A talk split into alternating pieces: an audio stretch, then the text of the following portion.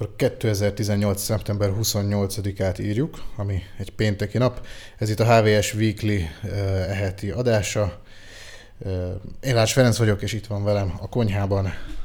Gáfi Csaba. És asztalos Oliver, meg egy zúgóhűtő, amit mindjárt ki fogok húzni. Csaba, légy szíves. És le is pörgött a csúcs technika. Az első témánk pedig simán mondhattuk volna azt, hogy Alexa kapcsolt ki a hűtőt, hogyha hát majd, a következő. majd a következő hűtőnknél ez lesz. Az első témánk az, ha jól sejtem, akkor az Oculus. Ugye jött egy csomó mindenféle új VR headset, de én ezzel nem foglalkoztam, őszintén bevallom, úgyhogy Feri elmondja nekünk, hogy mitől várják azt, hogy itt feltámad a VR, vagy újból erőre kap. Ugye hát volt itt egy iszonyatosan nagy fellángolás pár éve, hogy majd itt mindent lenyom a VR, meg, meg mindenkin ilyen szemüveg lesz, és abba fogunk mászkálni, és ez de jó lesz. Hát ebből persze nem sok minden valósult meg, de azért az ilyen nagyobb nevek, húzó nevek, mint például ugye az Oculus, az, az így azért próbálja egy kicsit így életben tartani ezt a sztorit. Azt, hogy hogyan, azt elmondja nekünk Feri. Hát az Oculus, pontosabban a Facebook, aki ugye az anyavállalata az Oculusnak. Most egy, egy, illetve már tavaly is, meg most is egy teljesen önálló VR headsettel próbálja életbe tartani, illetve hát népszerűbbé tenni ezt az egész piacot. Az Oculus Quest néven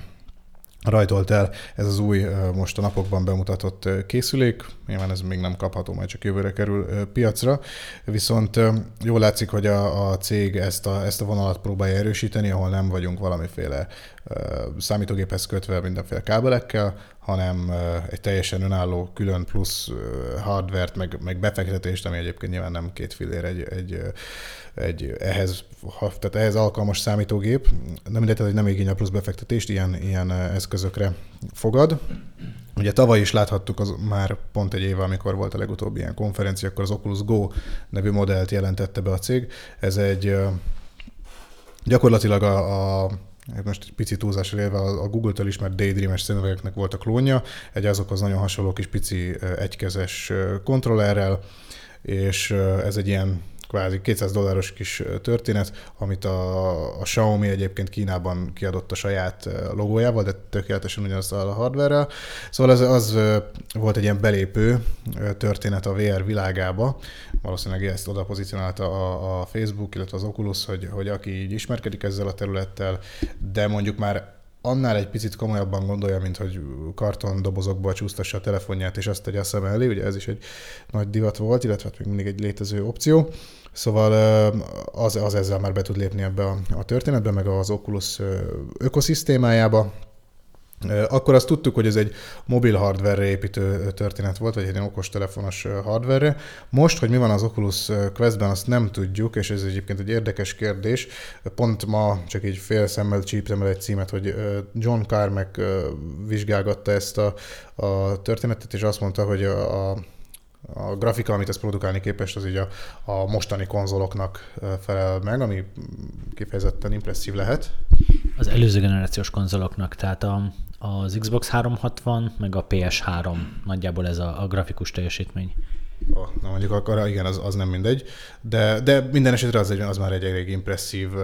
teljesítmény ahhoz képest, hogy tényleg ebbe a kis dobozban van minden össze sűrítve a szemünk előtt. Annyit lehet tudni egyébként, hogy ez valamivel uh, szebb képet ad, mint a, az Oculus Rift, azaz az asztali, úgymond flagship Oculus, és hát valószínűleg ezzel ez is veszi át majd a flagship helyet, amivel látszik, hogy a, a flagship fókusz, tehát hogy a fő fókusz az Oculusnak, illetve a Facebooknak az ilyen önálló headsetekre tolódik át. Ugye ez egy 400 dolláros történet lesz ennyiért kapható az asztali Rift is, viszont ez ennél azért ezt, ez érdemes észbe tartani, hogy ugye nem kell egy, egy méregdrága gaming PC-t megvenni mellé, hanem ezt úgy, ahogy van, már használni tudjuk. Ami még egyébként egy fontos differencia, nem csak az Oculus Go-hoz, de az összes ilyen teljesen önálló VR headsethez képest, hogy tartozik hozzá két kontroller, ami az úgynevezett egyrészt ez a Six Degrees of Freedom, vagy hat szabadságfokú kontroller, illetve maga a, a szemüveg is ilyen. Ezen van négy szenzor az előlapján, és be tudja lőni a felhasználó pozícióját, illetve tartását, stb. A, az adott szobában vagy bármilyen térben, ahol van. Ezekkel látja a, egy ilyen pont hálót, illetve pont, pont, hogy mondják, ez pont felhő hoz létre, amivel, amivel látja, illetve be tudja szkennelni a, a környezet tereptárgyakat, és ez alapján tud navigálni a, a szobában, illetve itt is van egy ilyen képáteresztés funkció, azaz a kameraképet azt láthatjuk élőben is a, a telefonon, úgyhogy a telefonon, a szemüvegen, úgyhogy akár ilyen, ilyen AR appok fejlesztésére is alkalmas. Lehet, hogy erről még nem nyilatkozott a, a az Oculus, bár ugye ezt a képátteresztés funkciót ezt már uh, demozta. A Google is ebbe az ARS irányba ment el egyébként most a legutóbbi Daydream platform frissítésnél ez elég komolyan fókuszba került, ahogy egyébként a Six Degrees of Freedom, vagy hat szabadság fokú kontrollerek is, Úgyhogy valószínűleg ez a, ez a, a pontosabb kéz, illetve felhasználó mozgáskövetés, immerzívebb élmény az, ami most mindenkinek a, a, a fókuszában van így ezen a téren, és hát nyilván ebből következik az is, vagy, hogy, hogy teljesen önálló headsetekről beszélünk, tehát ez is ennek egy fontos eszköze, hogy ne legyünk drótokkal oda, oda erősítve egy számítógéphez, hanem szabadon tudjunk mozogni a rendelkezésünkre álló térben, lehetőleg úgy, hogy közben nem borulunk át minden, ami az utunkban van. Az operációs rendszer az nem ugyanaz, mint a rift ugye a Rift az gyakorlatilag Windows 10 futó uh, játékokat tud megjeleníteni. Ez ugyanaz, mint az Oculus Go-ban, a Go-ban Android volt, ez, ez a, a, a Quest is gyakorlatilag egy reskinált Android? Ezt még nem árulta el a, a Oculus, tehát hogy ezt nem tudjuk, ugye azt, azt mondta expliciten, hogy, hogy a Rift hogy nem lesznek közvetlenül natívan kompatibilisek a, a rift a játékok, és hát most a, ezen gondolkozunk, hogy ugye valószínűleg ebben is valamilyen nagyon izmos, de mobilos vagy ilyen ármos hardware van, tehát valószínűleg nem gondolnám, hogy, hogy írtak nulláról egy rendszert ez, én azt gyanítom, hogy Android alapú legalábbis ez a történet, Úgyhogy uh, szerintem amíg góra volt tartalom, az biztos elérhető lesz rá, mondom, ezek még csak spekulációk, de azt is megerősítette már a az Oculus, hogy egy pár a Riftről, tehát PC-ről megismert népszerű cím átirata, az, az meg fog érkezni erre. De gyakorlatilag ez azt jelenti akkor, hogy oké, okay, hogyha van még egy hasonló SDK is, gyakorlatilag egyetlen cég már rögtön meg, nem sikerült azt megugrani, hogy, hogy legalább a fejlesztői platform szintjén, az operációs rendszer szintjén egységes legyen ez a, a, a sztori. Tehát rögtön két dologra kell fejleszteni, akkor is, hogyha még csak az Oculus célzod meg. Igen, vagy nem, nem tudom, hogy ezt, ezt hogy tudták volna elkerülni már akkor, hogy legalábbis akkor, hogyha teljesen önálló headsetet akarnak. Mondjuk azt meg lehet, hogy a Vive abba az irányba ment el, hogy már korábban bejelentették hozzá ezt a wireless adaptert, és akkor tudsz ez a saját ilyen proprietary adapter, amivel tudsz csatlakozni vezeték nélkül a számítógéphez. Mondjuk nyilván ez, itt mindig ott van, hogy meg kell venni a Vive-ot, meg kell venni a, a számítógépet, és meg kell venni még az adaptert is külön, tehát hogy ez egy elég komoly befektetés, de mondjuk nekem talán azt tűnik az ilyen legizmosabb VR élménynek jelenleg, Hozzáteszem, hogy bár mondjuk a megjelenített grafika lehet, hogy, hogy azért lepipál egy, egy úgymond telefonos hardvert, de a maga a megjelenítés minősége, tehát a, a, a kijelző, azért a, a Vive-on már egy, egy elég régi panel dolgozik, és a, még a, a Vive Pro-ban, ami pedig azért mondjuk nem végfelhasználókat céloz annyira, a, abban is, ha jól emlékszem, így a, a mostani Oculus Quest-hez hasonló hardware van, tehát hogy, hogy ebben a tekintetben nem ad pluszt, ehhez képest. Azt meg tudom érteni egyébként, hogy, hogy a kábelekkel mindenki le akar számolni. Kérdés, hogy melyik út ehhez az effektívebb. Nekem egyébként úgy tűnik, hogy, hogy itt nem a kábelek, meg nem is igazából ez, hogy 400 vagy 200 dollár az, ami, az amit az egészet visszafogja, hanem az az, hogy, hogy nincsenek olyan élmények, amiért azt mondja az ember, hogy úristen, ez, ezen a karácsonyon nekem muszáj egy, egy VR headsetet vennem, mert az a játék, ami kijött, vagy az a, az élmény, legyen az film, vagy, vagy, vagy bármi, amit akarok élvezni, ez ebben százszázalékos, és ahogy mit tudom én,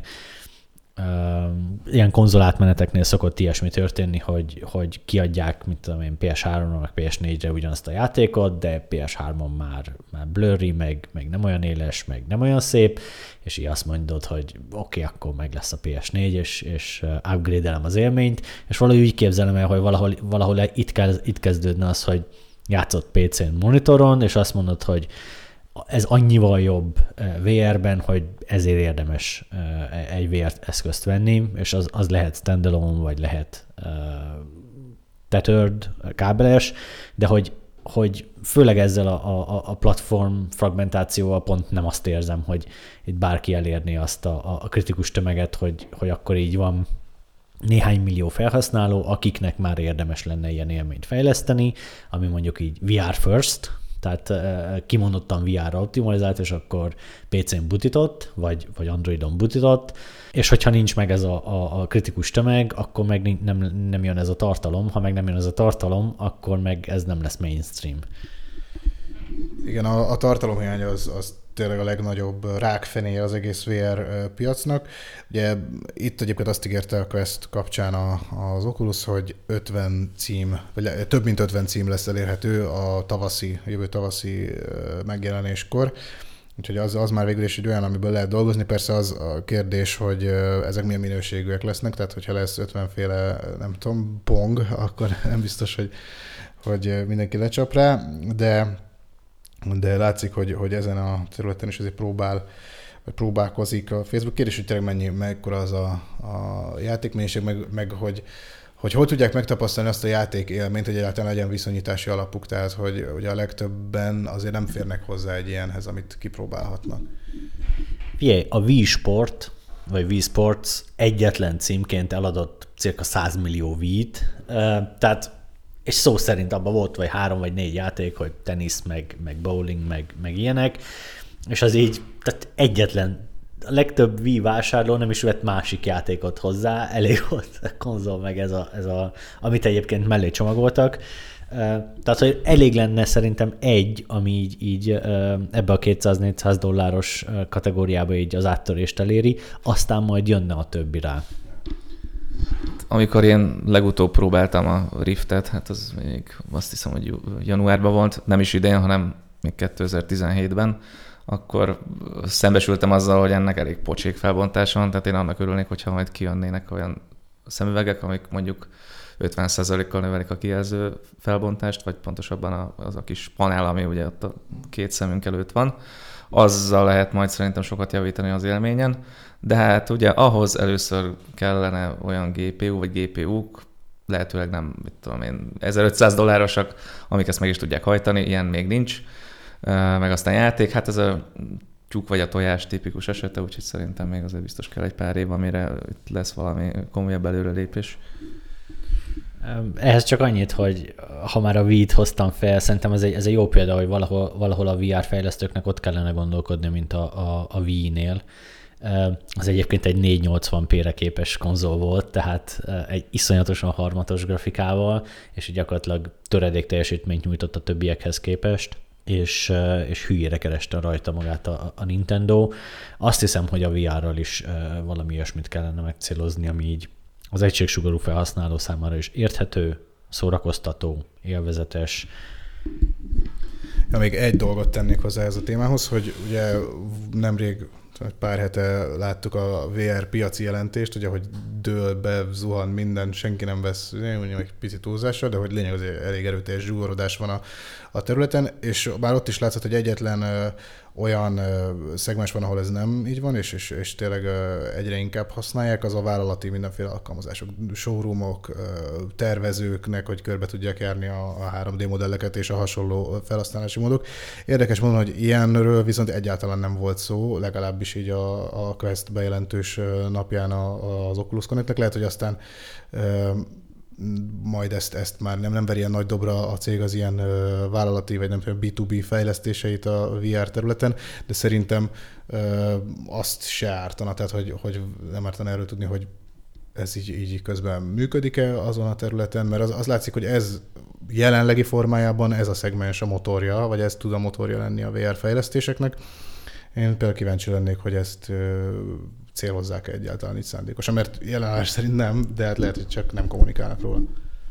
Igen, ez az a baj, hogy, hogy a, a, a különbség az drámai. Tehát, hogy amíg valami mainstream és konzumer, addig mondjuk ilyen 100, 100 milliós nagyságrendben számolhatsz értékesítéssel, amíg pedig ez egy B2B dolog, addig meg 100 ezres. Tehát, hogyha megnézed a, a szervereket és a PC-ket, vagy a Xeonokat és a, a, a a Gori nem tudom hányasokat, akkor így nagyságrendben van egy ezerszeres szorzó, ami azt is jelenti, hogy, hogy mind fejlesztőként, mind gyártóként egészen más kép tevődnek fel ugyanazok a kérdések, hogyha ha az üzleti felhasználókat célzod, mint akkor, hogyha a nappalikat célzod. No igen, de árban is van egy szorzó, tehát hogy, hogy az is egy, egy fontos szempont. Jó, ha ezerszeres talán nincs is, de egy tízszeres az simán lehet, úgyhogy az is érdemes figyelembe venni. Mindegy, ezt is majd meg fogjuk látni, hogy, hogy a következő jelentésekkor, hogy merre megy ez a piac. No, de szerintem, ja, még egy hozzáfűzni való. Igen, e, egyébként egy nagyon érdekes dolog, Velvárt Andrást hallgattam az IVS mentán néhány hete, és ő így elmondta, hogy ahol most a VR, bocsánat, az AR, és egész pontosan az arcra szerelt kijelzők, kiegészítő kijelzők, azok így, így kimondottan áttörést értek el, azok azok a területek, ahol mindkét kezet foglalt. És lehetsz te egy szerelőmunkás, vagy egy, egy raktári dolgozó, vagy, vagy tetszőleges munkahely, ahol sebész, pontosan így van, ahol mindkét kezet foglalt, és nincs arra hely, idő, stb., hogy az egyik kezeddel mondjuk egy tabletet vagy egy telefont matas, vagy akár egy okos órát, viszont valamilyen kiegészítő információt, mondjuk dinamikus kiegészítő információt kell neked látnod, akkor ezek a, a, a fejre, vagy sisakra, vagy, vagy szemüvegbe szerelt kiegészítő kijelzők, ami gyakorlatilag az AR-nek egy ilyen nagyon-nagyon e, alapszintje, azok már működnek, már most hasznosak, már most értékesek, öt évvel ezelőtt is azok voltak egyébként. Egy tipikus példa a, a, a, a igen, az Epsonnak is volt, de hogy a, a repülő turbina szerelő, akit a repülő turbina gyárban ülő dolgozó segít abban, hogy valamit, meg, valami, valami teljesen fura dolgot megszereljen, és ő ül a, a, a, a központi irodában, látja a kamerának a képét, és mondja a, a srácnak a fülére, a, a, a, a külső dolgozó fülére, hogy éppen most mit húzzon meg, meg hová tegyen, és kiegészítő információt tud kitenni egy, egy kis kijelzőre. És gyakorlatilag ez az, ahonnan indul fokozatosan a, az AR meg a VR, a Lens ugye ez kimondottan sikeres már vállalati környezetben, és gyakorlatilag ezt a, a, a nagyon egyszerű koncepciót, ha ezt kezdjük felokosítani, és ugye, hogyha ehhez hozzáveszünk azt, hogy, hogy a, érzékeli, hogy hol van a, a kezem, vagy érzékeli azt, tud egy ponthálót tenni a, a, a környezetemre, akkor arra rá tudja helyezni konkrétan a, a, az információelemeket, stb. Tehát, hogy gyakorlatilag ez ennek a, a, a, a fapados AR-nek fokozatos továbbfejlesztései, és nem e, a, a VR élmény felől jönnek, amikor teljesen el vagy zárva. E, ez működik, ez sikeres, ez, ez kimondottan egy, egy, egy pozitív területe ennek a, a, a sztorinak, ez sikersztori, de a konzumer az, az nem. Jó, hát szerintem ezt ki is veséztük, és ha még egy kis kiegészítéssel élhetek, nem a VR, hanem az AR szempontjából én a iPhone-oknál se láttok nagy robbanást azért, mert ugye tavaly, vagy tavaly előtt, talán tavaly elkezdték támogatni az AR-t. Van egy pár játék, meg úgy idén a bemutatón és az iPhone-ok bemutatóján elő jött ez a sztori ismét, de hát én nem nagyon ismerek olyat, aki ezt így rendszeresen használná. Magam sem próbáltam még ki, mert egyszerűen így nem nagyon látom a, a, azt a felhasználási területet, ahol ez mindenképpen szükséges. Jó bizonyos játékoknál, meg persze az IKEA, hogy berakod a iPad-del a sarokba a bútort, az még tök jó, de ez egy nagyon réteg dolog szerintem. Jó, és akkor most jön ugye a, a Chrome, volt egy kis balhé, ami engem is egyébként eléggé felbosszantott, mégpedig az, hogy a népszerű piacvezető Chrome böngésző egyszer csak gondolt egyet, pontosabban a Google vagy a fejlesztők gondoltak egyet, hogy már ha mondjuk Gmail-t használ valaki, vagy be van lépve a böngészőbe, vagy nyitva van egy tab, amiben ugye Google fiók van nyitva, akkor azt így automatikusan össze párosítja a böngészővel, és nem lehet kivenni. Tehát ez, ez így azonnal összefonódik, és elkezd szinkronizálni, de, de hogy ez a háttérben hogy is működik, arról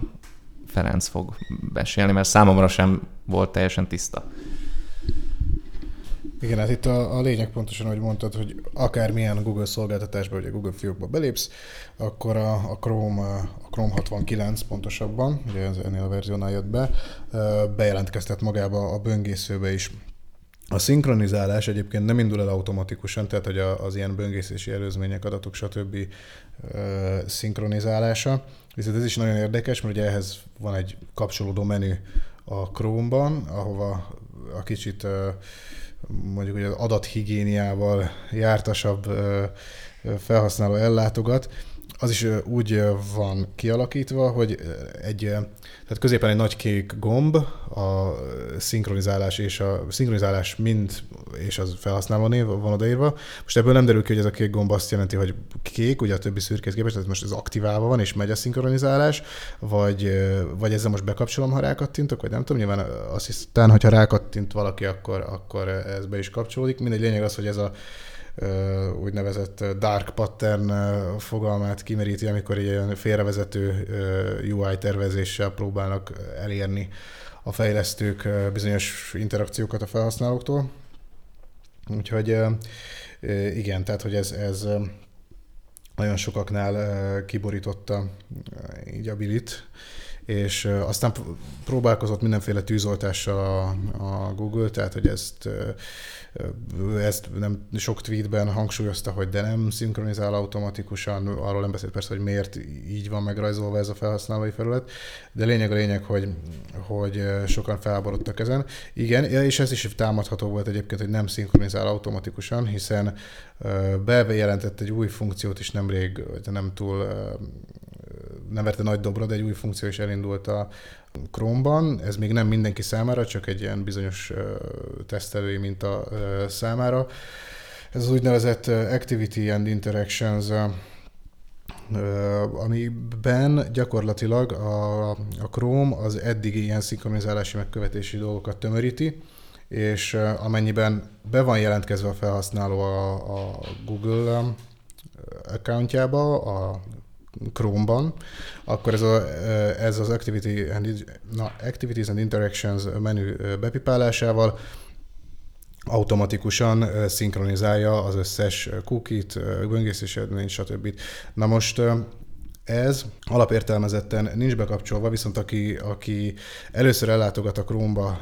és megkapta ugye ezt, vagy bekerült ebbe a tesztelési minta, vagy ennek a, a, a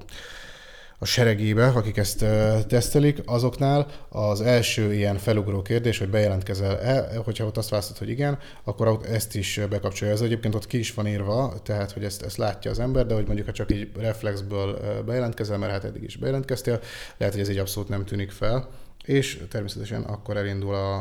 a szinkronizáció. Egyébként még az visszakanyarva picit az elejére, hogy egyáltalán mivel indokolta ezt a Google, hogy bevezette ezt az új szolgáltatást, ugye itt arról volt szó, hogy soknál problémát okozott állítólag az, hogy be volt, vagy valaki be volt jelentkezve a böngészőkben, ők pedig egy másik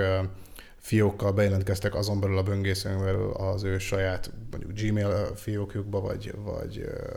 Drive felületükre, vagy hasonló, és ilyenkor összekevarodtak a, a Google cookie és nem feltétlenül annak a, nem abba a fiókba töltötte föl, amelyik a Chrome-ba be volt jelentkezve. Ez nyilvánvalóan azokat a, azokat a felhasználókat egyáltalán nem érintette, akik amúgy nem bejelentkezve használták a Chrome-ot, tehát hogy egy teljesen fals indoklás ez az egész, sőt, hát igazából így, így csak még jobban összekavarhatta ezzel a Google a dolgokat. Minden esetre a nagy felhasználói negatív visszhang hatására most visszakozott, és meg gyorsan be is jelentett, hogy a 70-es verzióban már a beállításokba érkezik egy ilyen lehetőség, hogy ezt az automatikus bejelentkeztetést lekapcsolja a cég, illetve a, a szinkronizálás is egy új UI-t kap, ahol már egyértelműen látszik két külön gomba, hogy ez működik, vagy éppen le van kapcsolva ez a felület. Hát talán még éppen időben, bár a, a történtek után, még mielőtt ugye bejelentették volna ezt a 70-es verziót, én már kvázi elhatároztam, hogy akkor ezzel így letörlöm a Chrome-ot, eddig sem használtam elsődleges böngészőnek, a Firefox az elsődleges már nagyon régóta, de ezzel így túl messzire mentek legalábbis nálam, és ugye mivel arra használom leginkább, hogy az ilyen céges e-mailezés, céges, ez az külön böngészőbe fussanak, ezért gondoltam, hogy esetleg kipróbálok valami mást, mondjuk a Vivaldi-t, hát még nem jutottam odáig, de, de most lehet, hogy meg fogom nézni, és ha tetszik, akkor, akkor ezzel így el is búcsúzok a, a Chrome-tól. Amúgy is bőki a csőrömet a Google-nek ez a teljesen pofátlan adatgyűjtése, amit lépten tol böngésző kereső Androidról ne is beszéljünk, és a többi, és a többi, úgyhogy így, ja. Még a, a, volt egy idő, amikor a Gmail-t is, is majdnem kukáztam, de az a baj, hogy nincs jobb, vagy, vagy legalább olyan alternatíva. A Yahoo-t azt, azt azért hagyjuk, az, az rosszabb. Hát fizetőszolgáltatások vannak nyilván, de privát célra lehet, hogy nem vennék ilyet. Hát használhatnám Proton mailt, és a, a, a telefonon meg az Apple mailt, és akkor így annyira nem rossz, nem jó egyébként, de annyira nem rossz a, a, az iOS-es kliens, asztaligépen meg, meg használhatnál, nem tudom, Outlookot, vagy, vagy uh, Thunderbird-et, mint, mint a, a viráglacsoló srác itt nálunk. Um, tehát, hogy vannak azért opciók, csak nyilván nem, a felhasználói élmény nem olyan, meg, meg, um, meg, meg igazából az a probléma, hogy ugye az egész szervezetet átállítottuk G Suite-re, úgyhogy a szakítás az, az így duplán fájdalmas lenne. Nem, hát azt el kell ismerni, hogy a Gmail az egy nagyon jó szolgáltatás, tök jól működik, meg az alkalmazása is jó, és a többi, és a többi. Tehát attól azért nehezen tudnék megválni, mert néztem a ProtonMailt, hát azért szó-szó azért a iOS-nek a beépített levelező kliense az hát nem rossz, de azért az sem az igazi. Na mindegy, nem akarok most ebbe bele mélyedni, mert nem kapcsolódik szorosan a témához, de, de azért ahol lehet Google keresőre sincs alternatíva sajnos, tehát gyakorlatilag használnék én más, de, de ez vicc az összes, ahhoz képest ez van. Igen, itt az egészet pedig arra akartam végül kivinni, hogy hogy amikor ezekről az igazán nagy szolgáltatókról van szó, akkor, akkor így mennyire fontos az, hogy, hogy így megbízzunk benne. Tehát um, már évekkel ezelőtt egyébként a Facebookot én így, így a minimumra építettem, gyakorlatilag nem posztolok oda, a read-only módban használom újságíróként, mert dolgokkal tisztába kell lennem, és kell látnom, amit bizonyos néha, véleményvezérek, meg, meg fontos emberek posztolnak oda, de hogy így ezen kívül gyakorlatilag semmi másra nem használom. Ja, autós adász, autóalkatrészes adok, veszek, csoportokba veszek még részt, de hogy, hogy nem, alig posztolok, meg, meg így gyakorlatilag teljesen leépítettem ezt a, a használatot, pontosan azért, mert a Facebookban így, így akkor sem bízom, hogyha kérdeznek. Tehát soha nem adtam meg nekik a telefonszámomat, soha nem adtam meg nekik adataimat, letöröltem az összes képet, ami, amit korábban feltöltöttem oda, azért, mert nem bízom meg bennük. És így gyakorlatilag akkor, amikor bevezetnek egy szolgáltatást, akkor gyanúval fogadom, és, és ameddig lehet, amíg valamilyen nagyon-nagyon hasznos eleme nem nincsen, addig nem is fontolom meg azt, hogy használjam. És van ennek valami konkrét oka, egy dolog, vagy több kisebb dolog miatt, tehát meg tudod indokolni, hogy miért nem bízol bennük már mostanra? Leginkább a Facebooknak az üzleti modellje az ami, az, ami nem tetszik. A Google ellentétben a Facebook az megosztja az adataidat a, a hirdetőkkel, és gyakorlatilag te, mint hirdető, tehát gyakorlatilag bármit meg tudsz a Facebookon csinálni, amit, amit tehát hogyha eszedbe jut, akkor arra, arra már van kiépített lehetőség. Javaslom egyébként mindenkinek, hogy fogjon mondjuk 10 dollárt, csináljon egy page-et, és így csak így nézzem bele, hogy, hogy milyen hirdetési lehetőségek vannak a Facebookon, egészen ijesztő. Ehhez képest a Google, mit tudom én, a, a, a, a Google DoubleClick meg a, a stb. Kínálata az ehhez képest konzervatív és kimondottan adatvédelmi szempontból látványosan jobb, egészen azért, mert, mert a Google azt mondja, hogy, hogy mi a te, tehát a, a felhasználó adatait, azt nem adjuk ki a, a hirdetőknek. A hirdető megmondja, hogy kit akar, kit akar elérni nagyjából, és mi elintézzük az adatok és a hirdetések párosítását, a, a, az ügyfelek meg a, a hirdetések párosítását, nálunk ér össze ez a kettő, a külső adatok, tehát a, a mi adataink, azok a legértékesebb dolgok, a nálunk tárolt felhasználói adatok, az semmilyen formában nem, nem adunk hozzáférést a hirdetőknek. Ez egy, számomra ez egy elfogadható módja annak, ahogy egy, ahogy egy hirdetéses rendszer működik. A baj a Google-lel az, és ez, ez, ez most egyre látványosabb, hogy, hogy nem barátja a, a felhasználóknak. Tehát ugye egy óriási sok volt számomra az, hogy visszatérnének Kínába. Az, az egy óriási előny volt az én fejemben, hogy, hogy ők nincsenek ott Kínában, és nem működnek együtt a kínai hatóságokkal, akik így hát gyakorlatilag igen, a, a megtestesült gonoszként, tehát az NSA-nél azért ezerszer problémásabb Kínában a, a, a személyiségi, pontosan a személyiségi jogok, meg az emberi jogok helyzete, tehát ott simán a vallásodért ma is milliókat zárnak táborokba, tehát hogy azért Amerika sem egy, egy csodálatos terület, de, de Kína ehhez képest azért így ezerszer rosszabb. Na és Ugye eh, rengeteg tech cég együtt működik velük, az Apple ugye eh, eh, a leglátványosabb példa, de a Google nem, és ugyanígy a Google-nek voltak abszolút védhető, vagy, vagy, vagy olyan döntései, amire konkrétan felnézek például a hirdetések oldalán, meg ahogy ők felépítették a szolgáltatásaikat, felépítették a, azoknak a UX-ét, az, az számomra felhasználóbarátnak tűnt. És akkor ilyenkor jönnek ezek a, a, a hírek, meg döntések, amik ezt a, a, a bizalmat így alássák, és egyértelműen nem a felhasználó érdekeit szolgálják, hanem kizárólag a cégét. Tehát, hogy miért kell e, erőszakoskodni, miért kell a felhasználókat rávenni olyan fel, funkciók használatára, amit ők amúgy nem akarnak, és nem akarnak bekapcsolni. Tehát ez az, az én fejemben azzal ekvivalens, amikor a, a a Microsoft például ugye kipróbálta, idézőjelben tesztelte ezt az új felületet, hogyha letöltöd a, a Chrome telepítő exéjét és elindítod, akkor ezt hijackeli, és inkább azt mondja, hogy de inkább az Edge-et töltsd le. És ez egyébként most is benne van a Windows 10-ben, csak egy kicsit jobban eh, elrejtve, ott a, a file asszociációknál bosszankodik ezen a, az Edge egy kört, de hogy nyilván ez egy, ez egy újabb szintje annak, ahogy, ahogy rá akarja venni a felhasználót, hogy, hogy valamit olyat csináljon, amit ő akar, vagy arra akarja rávenni, hogy olyasmit csináljon, amit ő nem akar. Szóval igen, a Google eddig számomra ezt a szintet nem lépte át, és emiatt ez nekem egy óriási para. Hát, ha már böngészőknél tartunk, akkor ilyenkor örülök, hogy én Firefox-ot használok, ami azért így még mindig talán a, a minden értéket egybevéve egy, egy, egy, egyrészt egy tök jól működő böngésző, másrészt pedig kvázi független a Google-től, oké, okay, alapértelmezetten a Google a kereső benne, mert ugye elég sok pénzt kapnak a Google-tól, ahogy az Apple is egyébként milliárd dolláros összeget kap csak azért, mert a az iOS-es uh, Safari-ban, meg talán a, a Mac-esben is, ezt nem tudom. A, a Mac-esben is a Google az alapértelmezett kereső, és akkor minden keresés után nem tudom, x cent, és ebből ugye annyi van, hogy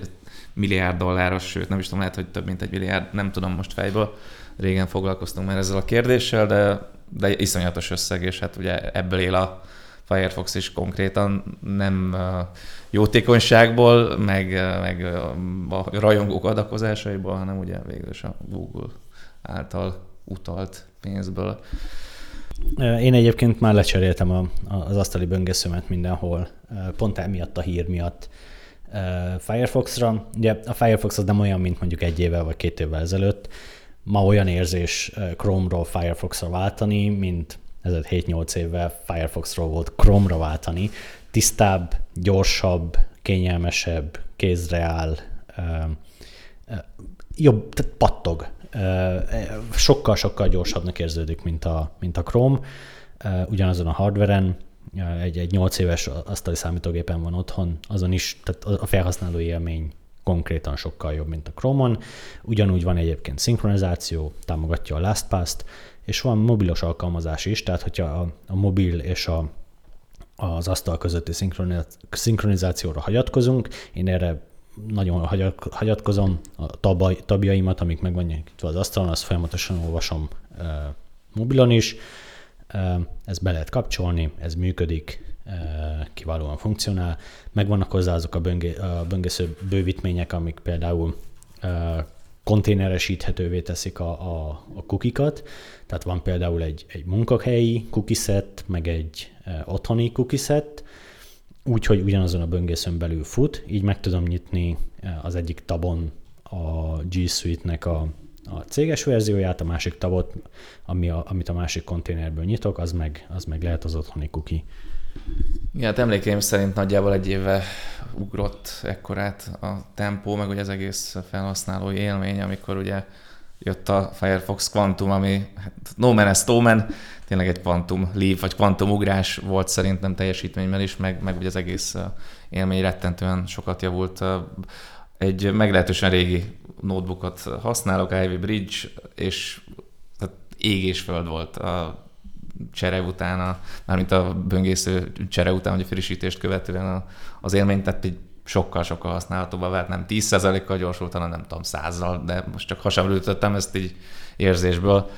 uh, ítéltem meg, úgyhogy én uh, itt nem akarok reklámot csinálni, de de tényleg érdemes kipróbálni. Én akarok reklámot csinálni, szerintem ez egy konkrétan jó felhasználó élmény.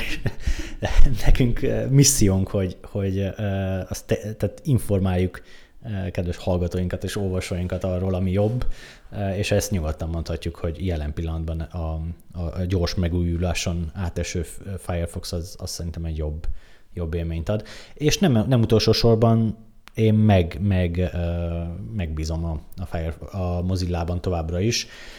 az ellentétben, hogy most, most a, a, a Google kihúzta nálam a gyufát. És zárójelben megjegyzem, hogy, hogy az egész internetes biztonság, privacy, adatvédelem szempontjából a böngésző az egy abszolút kritikus elem. Tehát, hogy a nulladik pont az, hogy megbízunk a, az operációs rendszerünkben és megbízunk a böngészőnkben. Ha ez sérül, ha abban nem bízunk meg, akkor, akkor jöhet minden a HTTPS-től a, a VPN-ig, gyakorlatilag az, az, az, az azon már nem fog segíteni. Úgyhogy használjon mindenki olyan böngészőt szerintem, amiben maximálisan megbízik. Legyen az Vivaldi, Brave, Firefox, ha az Edge-et szereti valaki, akkor azt, de olyat ne használjon, amelyiknek a, a, a, a fejlesztőjében nem bízik meg maximálisan, például a kínai kézbe került operát. Hát szerintem ezt is sikerült szépen átrágnunk, és hát a Chrome az nálad húzta ki a gyufát, Elon Musk pedig az SEC-nél, ami nem a Samsung Electronics, hanem a SEC, azaz az amerikai tőzsdefelügyelet, azért itt voltak érdekes húzásai a, a nagyra tartott és a sokak által bálványozott cégvezetőnek és innovátornak, vállalkozónak, nem tudom még milyen jelzőt aggassak rá egy nagy hirtelen. Csaba, mesélj, hogy mi történt itt? Ugye volt egy ilyen többszörösen 420-as sztori. Igen, többszörösen 420-as. Magyarán a történet mondjuk így a, a podcast stílusban nagyjából úgy néz ki, hogy Elon Musk utálja a sortolókat. Ezek ugye azok az emberek, akik a tőzsdén arra fogadnak, hogy a, a cég papírjai azok esni fognak. Ez úgy működik, hogy kvázi egy intézményi befektetőtől egy bizonyos egy, egységnyi összegért kölcsönvesznek egy Tesla papírt, ezt eladják, és egy olyan kölcsönszerződést kötnek, hogy ezt mondjuk x időben, három hónap múlva, hat hónap múlva, egy év múlva, ezt vissza kell adniuk a, az eredeti tulajdonosnak. És hogyha ez alatt a, a, az idő alatt a részvényára esett, akkor ők nyilván olcsóbban vehetik azt vissza a piacról, és adhatják vissza a, az eredeti tulajdonosnak, míg hogyha emelkedett, akkor ők ezen buknak. és gyakorlatilag ez az, ami egyes kommentelőnk, a többi kommentelőnek el is magyarázta szépen a cikk alatt, hogy, hogy ez az, ami egyensúlyban tartja a, a tőzsdét. Tehát, hogyha mindenki csak arra fogadna, mondjuk a vásárlással, ugye, hogy, hogy egy, egy, egy papír értéke felfele megy, akkor gyakorlatilag nem lenne semmilyen erő az, ami ezt egyensúlyba tartaná, és gyakorlatilag a részvényárfolyamok kvázi mindig csak felfele mennének. Zárójelben megjegyzem, hogy ez egyébként a Bitcoin sztorinak is egy, egy fontos eleme, hogy, hogy nagyon nehezen sortolható, legalábbis a kezdetekben az volt, nagyon nehezen volt sortolható, és ez rengeteget hozzájárult abban, hogy a vásárlásokkal folyamatosan csak felfele ment az ára. Zárójel bezárva. Szóval Elon Musk nagyon utálja ezeket a sortolókat, és tudatlan bunkóknak szokta néha hívni őket. Na jó, nem ezekkel a szavakkal, de gyakorlatilag kimondott véleménye az, hogy, hogy ők igazából nem túl okos emberek, ez viszont idézet, akik, akik így igazából nem is értik a Teslát, és nem is szeretik, és így igazából rájuk semmi, semmi szükség. És gyakorlatilag ebben a kontextusban így hát ilyen fél poénként augusztus elején így be, belökte, hogy, hogy ő akkor most kivásárolná a Teslát, a Tesla részvényeket a piacon 420-as, 420 dollár per részvényes áron. És ugye a 420 az, az, az amerikai szubkultúrában az egy, az egy vicces dolog, idézőjelben az a, a, a marihuána fogyasztásra, vagy a, a fűfogyasztásra utal. Így sokan úgy értelmezték, hogy ő egyébként be van szívva, és itt most csak erre utal ezzel a poénnal. A tőzsde nem így értelmezte, a tőzsde meredeken elindult a, a cég részvénye a 420-as árfolyam felé, azt hiszem ez ilyen 350-360-nál volt a bejelentés, és erre egyébként rátett egy csomó lapáttal, mert a kibontakozó twitteres beszélgetésekben így bebekommentelte azokat a részleteket, amik arra utaltak, hogy ő ezt így alapvetően átgondolta, vagy van egy koncepciója rá, és egyáltalán nem viccnek szánta, hanem, hanem ez, egy, ez egy komoly gondolat. Um, igen, nem. És egy, ebben egyébként kifejtette, hogy a, a lényeg az lenne, hogy a jelenlegi részvényesek, az akkori részvényesek dönthettek volna, hogy, hogy megtartják a papírjaikat, megtartják a papírjaikhoz tartozó tulajdonhányadot, és egy, egy ilyen speciális befektető entitásban szereznek azzal a tulajdonhányadot, aki pedig nem akarja megtartani, nem akarja ezt az új konstrukciót, az megeladhatja az említett 420-as áron egy névtelen befektetőnek, egyelőre névtelen ismeretlen befektetőnek. Tehát ez lett volna Elon Musk koncepciója. A probléma az, hogy ez nem lehetséges. A tőzsdefelügyeletnek ugyanis viszonylag szigorú megkötései vannak arra, hogy egy nem tőzsdei cégnek hány tulajdonosa lehet, és bizonyos tulajdonos szám fölött gyakorlatilag kötelező nem kell a tőzsdén részt venni, de a tőzsdei cégekre vonatkozó összes kritériumnak meg kell felelni, tehát a negyedéves pénzügyi jelentést ki kell adni, felelni kell bizonyos kérdésekre, tehát gyakorlatilag minden hátrányjal rendelkezni kell, ami egy tőzsdei cégre érvényes, miközben a tőzsdén nincs ott, tehát az előnyeit azt, azt nem élvezheti. Ugye egyébként ez volt eredetileg az oka annak, hogy a, Facebooknak tőzsdére kellett lépnie, mert a, az egyéni befektetők száma meghaladta ezt a, a limitet, és akkor így gyakorlatilag kötelező volt a Facebooknak IPO-znia, zárójelbe, bezár, zárójelbe zárva. Na mindegy, az a lényeg, hogy ez a konstrukció ez, ez életképtelen, és ezt egyébként bármilyen egységsugarú tőzsdei szakértő vagy pénzügyi szakértő megmondhatta volna Musknak, ő viszont nem kérdezett meg egyetlen szakértőt sem arról, hogy ez, ez nem működhet. Ez az egyik. A másik pedig az, hogy ugyanazt írta, hogy funding secured, vagyis hogy biztosította ez a tőzsdei kivásárláshoz a külső tőkét, mert ugye a meglévő részvényeseket, akik nem szeretnének a,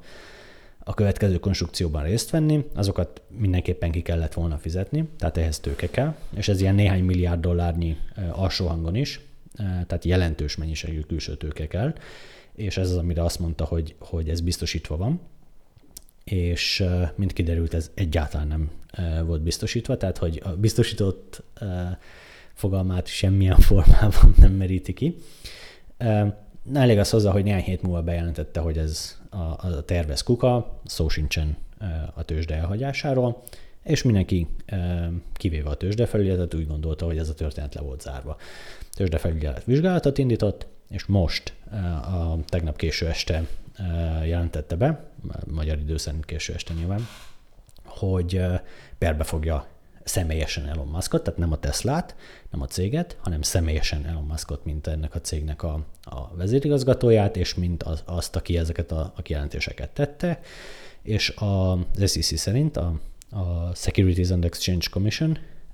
tehát a, a tőzsdefelügyelet szerint az a probléma, hogy ez a kijelentés félrevezető volt, és alkalmas arra, hogy mesterségesen pusztán ezzel a hamis információval manipulálja a részvények értékét. És ez ugye e, eléggé problémás, mert azok a sortolók, e, akik sortolták a céget és szúrták Elon Musk mert rengetegen, rengeteget veszítettek ezen a, az ötleten, vagy felvetésen, mert igazából erről volt szó, arról, hogy, hogy ez, egy, ez egy konkrét terv lenne, az, az arról szó sincs. E, és hogy ezek, e, ezek az emberek rengeteget veszítettek ezen, e, olyas valamiért, amit a szabályok kimondják, hogy nem szabad csinálni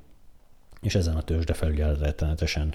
felháborodott. És egy pár perces információ egyébként, hogy a tőzsdefelügyelet hajlandó lett volna megállapodni a tegnap este még, a tegnapi nap folyamán Elon musk gyakorlatilag készen volt egy, egy egyezmény, amiben Musknak nem kellett volna kö, semmit fizetnie, se büntetést, se kártérítést, azt viszont elismerte volna, hogy, hogy, hogy valami rosszat tett gyakorlatilag, és nem kellett volna a vezérigazgatói pozícióját sem átadnia. És Musk nemet mondott erre a tervezetre, úgyhogy ma reggel, a amerikai idő szerint reggel, szerintünk este, a tőzsdefelügyelet perre vitte a dolgot, és rendes hivatalos panaszban arra kéri a bíróságot, hogy szabjon ki bírságot,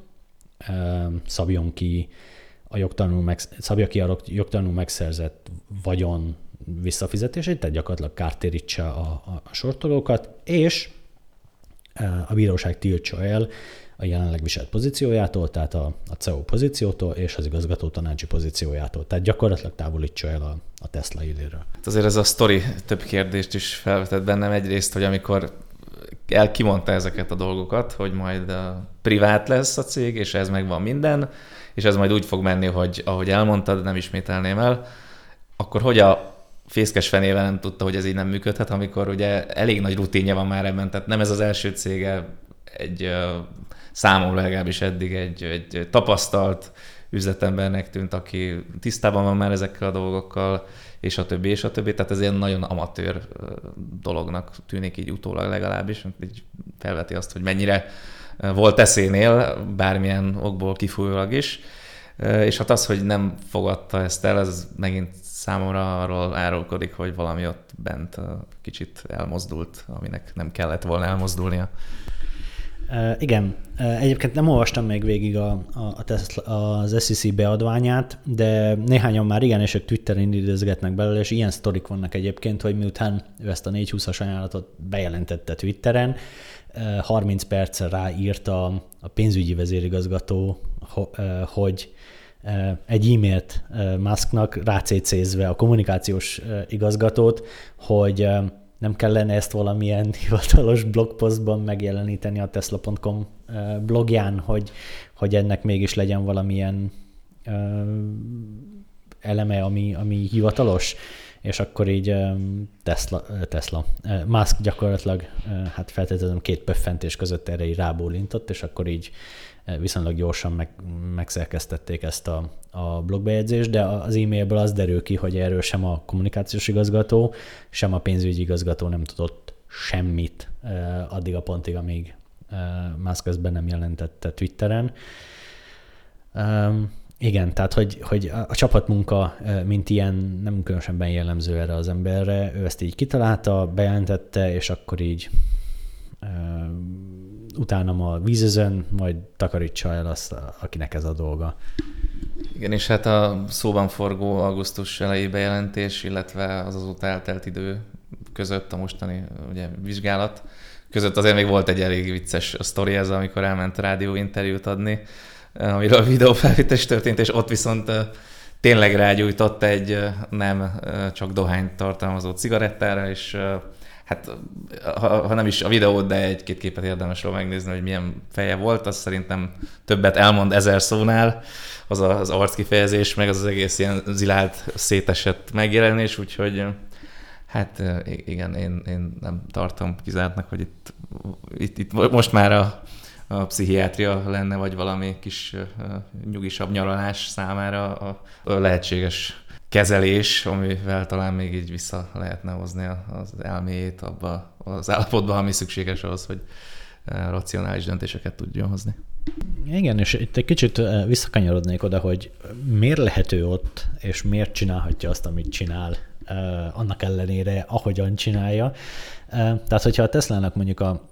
ez egy, ez egy, nem, nem egy fiatal cég, azt hiszem 15 éves a, a, a Tesla az alapítástól fogva. Hogyha az elmúlt mondjuk két évét nézzük meg, akkor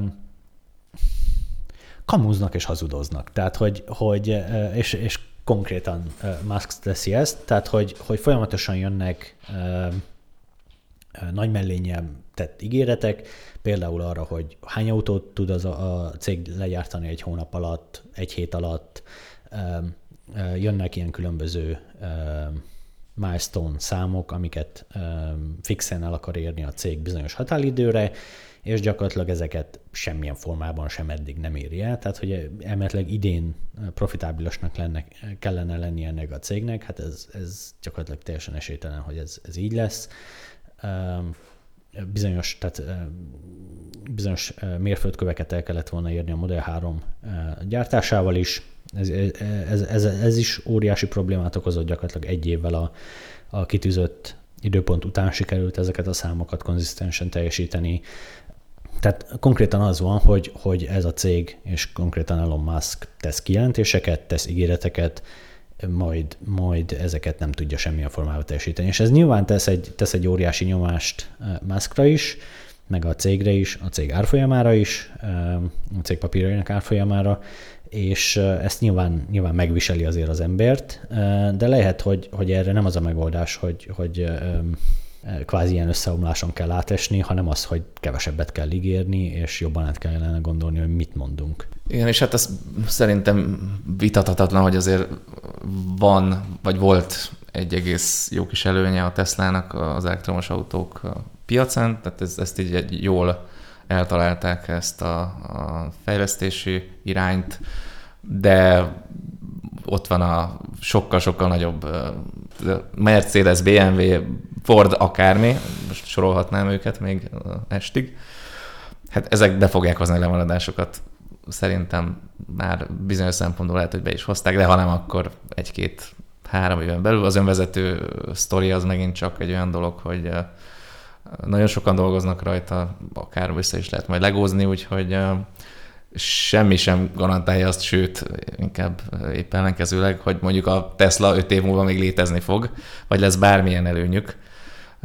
Nem az lesz még 10 év múlva, hogy hát emlékszel, volt az a Tesla, de jó is volt, hát fasza, de, de ma már csak történelem.